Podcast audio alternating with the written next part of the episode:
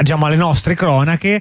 Eh, in particolare ci spostiamo su uno dei nomi di cui non possiamo esimerci dal parlare continuamente, cioè Meta. Sì, noi come sapete eh, garantiamo che non è un nostro sponsor, però ci piace ogni tanto parlare delle novità che queste ditte mettono sul campo, che sicuramente siamo, utenti, siamo dei tecno entusiasti. Esatto, gli utenti, gli utenti ameranno queste novità. Sì. Ce n'è in particolare una che è stata app- appena presentata da Meta per Facebook, ovviamente, che è una cosa di cui sicuramente tutti uh, sentivano la mancanza. Sì, è una bella funzionalità perché a me a volte capita, no? per esempio, di voler uh, ritrovare no? degli, degli, articoli interessanti, no? anche per la trasmissione. A volte devo ricercarli, certo c'è la cronologia del, del browser, però... Ma chi si fida di questi browser? È complesso. Esatto, comunque. è complesso, guardai cambiare pagina. Devi, sì. Invece Facebook hanno pensato bene di fare una, una link history, cioè una cronologia dei link. Che voi ovviamente... Che è la stessa cosa? Cioè la, l'altra cronologia è una cronologia di cosa altrimenti? Sempre, sempre dei link? No, perché questi sono i link da cui tu ci vai da Facebook. Certo, cioè... poi è multi-device. Per esempio, se voi avete tre device, nella link history sono tutti quanti insieme. Sì, mentre sì. altrimenti li avreste separati. Quindi dici, ah mo- sì, però questo ci ho ceduto dall'altro dispositivo. È un modo per mantenere la memoria di quello che, uh, che fate. Che sembra una cosa bella. Ma è, bella, è bella sicuramente perché così voi non vi scordate quali link avete guardato anche per caso, anche tappando a caso. E, e, e, Facebook sa perfettamente dove siete andati e cosa avete guardato. Quindi è oh. una strategia, sapete quando si chiama strategia win-win, sì, e esatto. tutti e due hanno un vantaggio. Ora, l'ascoltatore o l'ascoltatrice disattenta potrebbero obiettare, ma eh, noi abbiamo sempre sospettato che Facebook si tenesse tutti i link su cui abbiamo cliccato, cioè si terrà anche informazioni molto più microscopiche, quindi qual è la novità da questo punto di vista? E qui notiamo che la, eh, la differenza no, tra un bug e una feature eh, non, non, è stata ancora colta del tutto, se questo è, è, l'equivoco. Perché ricordiamoci che voi potreste obiettare al tracciamento, no? Meta ha introdotto vari schemi. Potreste, potreste dirgli no, io non voglio che mi eh, mettete i cookie che poi si ricordano di dove eh, sono tutti i metadati tutti i metadati appunto ma questo non è un metadato. Questa è una feature. Questo è un dato. Questo cioè, è un dato perché tu ci accedi, lo vedi, quello è, è l'elenco. È come se dici no, non voglio che tu ti ricordi l'elenco dei miei amici. Ma e come faccio allora? No? Senso, tu su Facebook l'elenco dei amici deve persistere. È chiaro che quello Facebook lo deve tenere. Quella è una feature fondamentale. Quindi no, come se un sistema di chat voi non gli permettete di tenere i messaggi. E, e poi come fai allora a mandarli? E, e, ehm, e, qui vedete che qui avviene no, questa, una furbata non da poco. Siccome loro hanno trasformato una feature di sorveglianza, cioè una caratteristica di sorveglianza, in una caratteristica che suppostamente l'utente dovrebbe desiderare, allora loro la possono tenere e questo non c'entra niente con il tracciamento. E soprattutto comunque, anche se fosse un tracciamento diverso, cioè nel senso una cosa è che tu uh, gli dai l'autorizzazione per controllare questa eh, per controllare appunto uh, i link che fai dal uh, appunto cliccando semplicemente un'altra cosa è che abiliti o disabiliti la link history sono due cose separate ora la link history è disabilitabile, non è che non è disabilitabile, quindi poi in teoria potete toglierla. Tuttavia è il classico principio, io ti aggiungo questa cosa, te la presento come feature e la metto attivata di default. Poi se vuoi la togli. Questo fa sì che l'utente cioè, partendo da un, da un, Facebook neutro, l'utente che vuole non farsi tracciare dovrà disabilitare una cosa in più.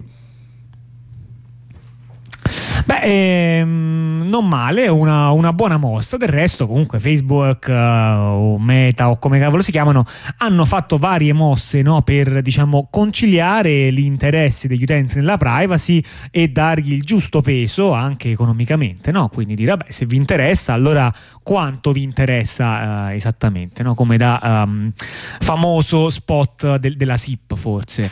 Ehm, ma e infatti hanno eh, fatto questa cosa che viene chiamata no, il, pay per, il payer ok, no? in cui ti chiedono, beh, se non vuoi essere tracciato, allora devi pagare. Ok?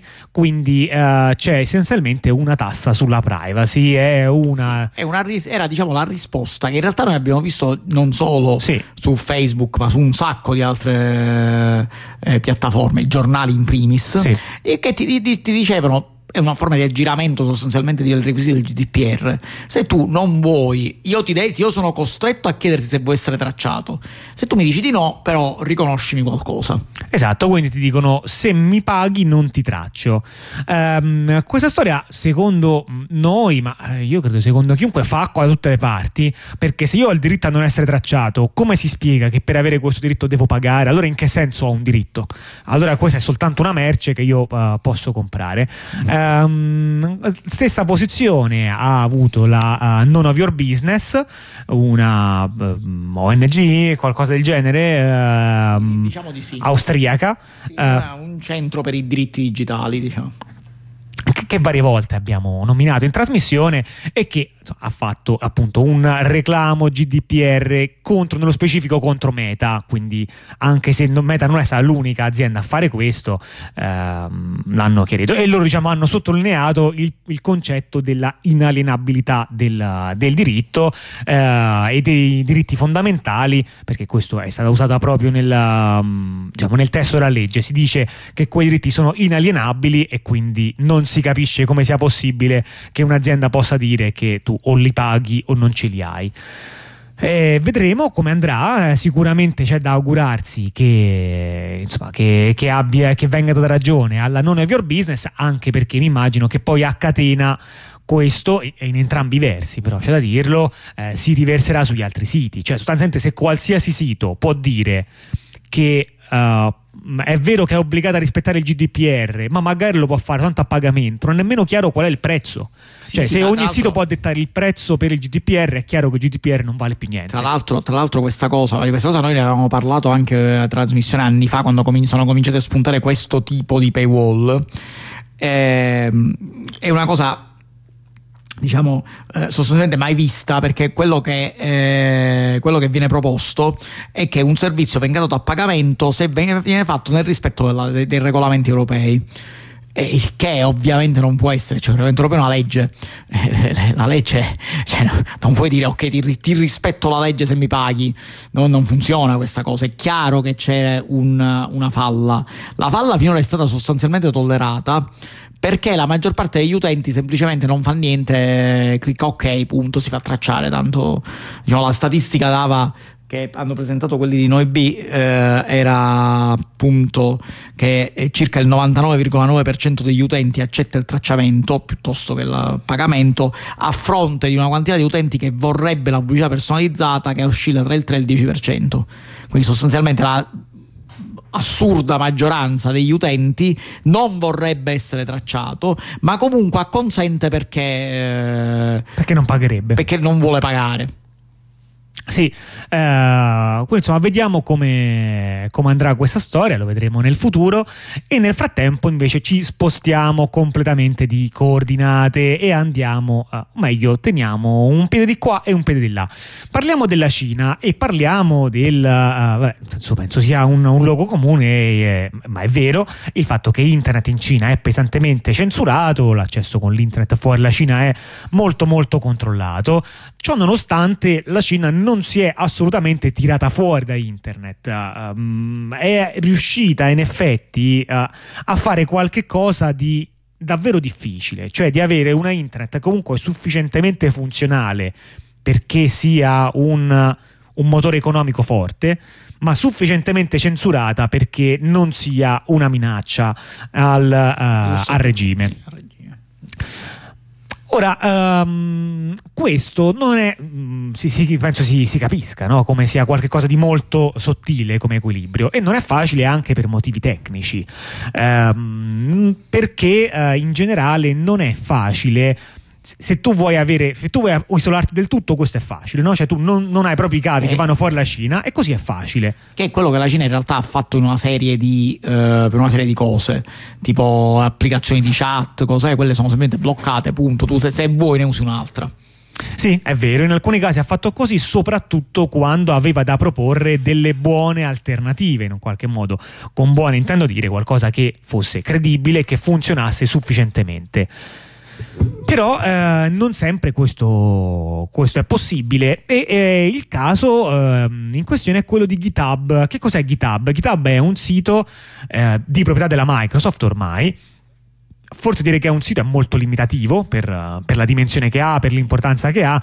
È una piattaforma in cui viene, eh, diciamo, ospitato codice, ok? Quindi, per esempio, su GitHub ci trovate i repository, così si chiamano, che sono una specie di di cartelle evolute eh, di anche di tante aziende grandi, no? Anche di tanti diciamo, di ciò che di open source fanno le grandi aziende, che spesso non è la cosa principale, ma è davvero diventato lo standard. Cioè c'è GitHub e poi ci sono le varie alternative a GitHub che sono su una scala completamente eh, inferiore. Sì, GitHub è quello che è considerato appunto la, quello fondamentale. Tra l'altro il fatto quando lo acquistò la Microsoft, alcuni uh, inizialmente GitHub era un sistema aperto sostanzialmente quando l'acquistò la Microsoft tutti dissero oh, fine di GitHub eh, in realtà poi non è successo assolutamente nulla ha continuato ad essere utilizzato anche, anzi forse anche di più perché è diventato forse più commerciale. Sì hanno sempre avuto molte opzioni commerciali insomma sono sempre stati una startup eh, diciamo legata al mondo del, del commercio però sì insomma sicuramente non si è visto un arresto. Evidentemente Microsoft ha voluto prendere GitHub per avere un piede molto grande no, in uh, un'infrastruttura ehm, comunque centrale centrale. Ora, Ora, GitHub è così importante, ci gira fuori così tanta roba che la Cina aveva provato tempo fa a, a censurarlo, ehm, promuovendo al contrario una sua alternativa che si chiama GT. Ehm, ma questa operazione non funzionò assolutamente eh, perché si schierarono contro questa decisione dei mh, grossi nomi delle aziende informatiche cinesi. Adesso sì, perché, non ricordo perché, chi. Perché GitHub, tra l'altro, essendo il software contenuto là in gran parte open source, è anche utile per imparare come fonte di ispirazione, come, cioè, se non proprio perché ti serve il codice, cioè ti scarichi il codice. Che spesso è proprio il caso. Che spesso è proprio il caso. Cioè, ci sono una, una, una marea Questo... di cose che funzionano scaricando codice da GitHub. Esatto. Questo, diciamo, è il classico problema delle piattaforme che, il cui successo dipende dalla massa della piattaforma stessa. Cioè, eh, GitHub funziona bene non perché è meglio di altre piattaforme, ma perché su GitHub c'è praticamente tutto. È lo stesso motivo per cui eh, diciamo alt, eh, Facebook eh, o Instagram funzionano, mentre magari ci sono dei social minori che eh, hanno pochi utenti, che magari sono tecnicamente perfetti Certo. se si fosse esistesse la perfezione tecnica, ma hanno 10 utenti, ovviamente non ci trovi nessuno, non lo usi. Sì, sì. E questa è la stessa, la stessa, cosa. Sì, sì, infatti è più o meno questo lo stato, al di là del perfetto, cioè, GitHub è una piattaforma tecnicamente valida, ma ci sono alternative valide, ma la massa critica, come sappiamo, fa la differenza. Pesa, pesa, pesa tanto in questo campo. E quindi la Cina ha dovuto ripermettere GitHub, il che vuol dire che su GitHub c'è un sottoinsieme di persone che sono quelle comunque, diciamo, su GitHub, comunque sono persone che trafficano con la tecnologia che hanno a che fare, non direi che è un qualcosa usato di massa, non è come dire Facebook, però comunque una fetta non piccola di persone che hanno accesso e che quindi tramite GitHub in realtà possono su quella piattaforma anche evadere la censura. Certo, perché GitHub è, uno, è, una piattaforma che ospita codice sorgente. Codice sorgente significa file. Ora, file, se sono fa- file di codice tipo in C o in PHP, o file di testo, file di testo, o pagina HTML, cioè, senso... Tra l'altro non è nemmeno un caso raro, ci sono molti mh, mm, gruppi, non è una cosa strana avere eh, delle, magari dei repository su GitHub che sono solo testo. No, per esempio ci sono molti repository che vengono usati per fare documentazione, liste di cose o anche no, il contenuto di un sito.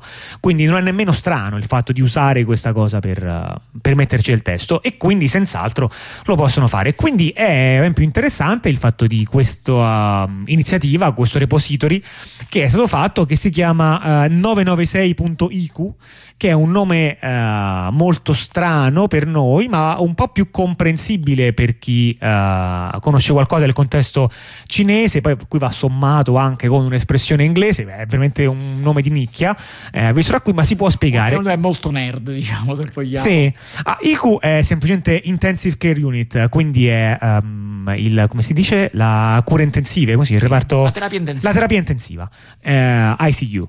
Um, invece 996 eh, è invece questo qui è un termine eh, cinese, cioè 996 e 995 eh, vogliono dire questo. Cioè 996 vuol dire lavorare dalle 9 alle 9, ov- ovvero dalle 9 alle 21, eh, per 6 giorni la settimana, ovvero 72 ore la settimana. Questa... Che, non è schiavitù, diciamo, come, non è come schiavitù, lo considereremmo noi. No, no, è una pratica incoraggiata dal, dal, governo cinese e da alcune grandi aziende, molto popolare anche nel mondo del, dell'informatica. Quindi non una pratica solamente relegata, non che questo la renderebbe migliore, eh, al mondo diciamo, dei lavori meno qualificati, in cui in genere si è soliti collocare le pratiche diciamo, più vessatorie sul lavoro. Più diciamo, di nuovo, non è che invece in quel caso sarebbe meglio, ma qui in realtà si tratta di una pratica di cui, uh, che viene accollata ai colletti bianchi sostanzialmente. Sì, che spesso non è obbligatoria, ma è, spesso non è obbligatoria. Ma è, diciamo, grandemente spinta, ecco. Sì, in genere in una, eh, si, cioè, nelle aziende che promuovono il 996 non è che poi devi lavorare 72 ore, Però ma quello che dicono fai. è che è difficile pensare che ne lavori meno di 60. Sì. Questo in genere è quello che dicono. E in genere questo, ecco, perché 996 ICU? Eh, cioè perché ok, una, una, è la pratica lavorativa, una è la terapia intensiva e questo pare che sia una battuta amara. È un gioco di parole, cioè una battuta che se tu lavori dalle 9 alle 9 per 6 giorni alla settimana finisci in terapia intensiva. Sì, la, l'espressione fa, penso faccia rima in, in cinese. Sì, esatto. e, no, e, diciamo, e, e, quindi è, una, uh, è, un sito su cui denun- si denunciano le pesanti condizioni di lavoro nel, anche nel mondo dell'informatica eh, della Cina. GitHub in realtà è diventato importante anche per qualcos'altro, eh, proprio per questa sua fatto che è un po' sempre aperto, eh, cioè nessuno blocca GitHub eh, e quindi se nessuno blocca GitHub a chi è che potrebbe interessare? Abbiamo parlato di chi vuole evadere la censura, ma eh, le persone che vivono in Cina non sono le sole a soffrire eh, le, le, maglie della censura, eh, soffrono molto le maglie della censura anche i software ehm, che entità arbitrarie chiamano malware, ehm, ovvero com'è che funzionano i malware? In tanti modi, possono usare in tanti modi, però è un classico che spesso i malware non che, che, cos'è un malware? Un malware è un software che fa delle cose che tendenzialmente non vi piacciono. Ok?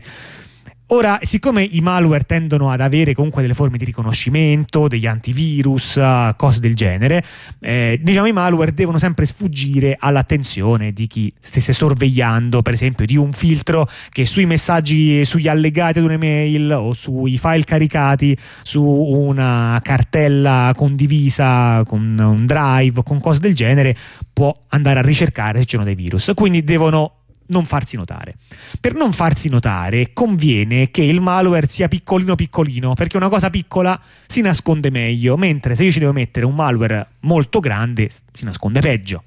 Se però il malware è piccolo, come fa a farmi delle cose che magari sono molto avanzate? Perché io magari voglio un malware che, per esempio, per parlare di uno di quelli molto diffusi, che sono i ransomware, che legge il disco, capisce, esplora tutta quanta la rete, cifra i file, invia però la chiave ad un'entità remota, manda un messaggio ad un certo punto dicendo eh, devi pagarci il riscatto. È complicato, qui non ce la faccio mica in tre righe eh, di codice. Allora qual è un trucco? Che io faccio che il malware è piccolo piccolo, ma poi si collega ad un sito e scarica tutto il resto.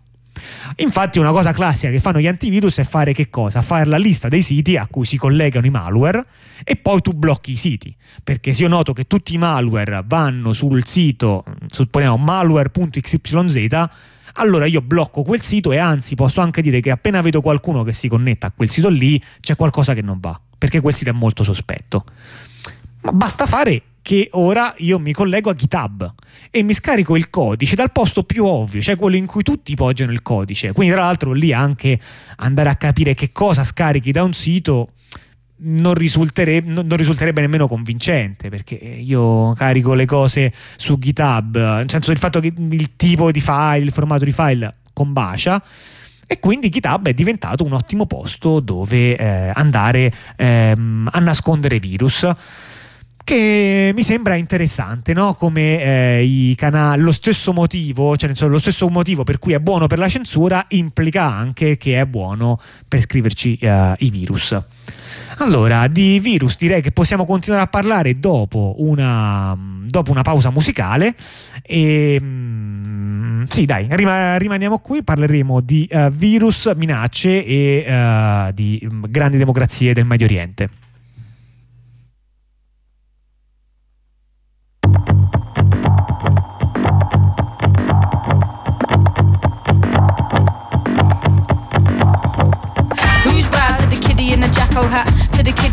Shut shirt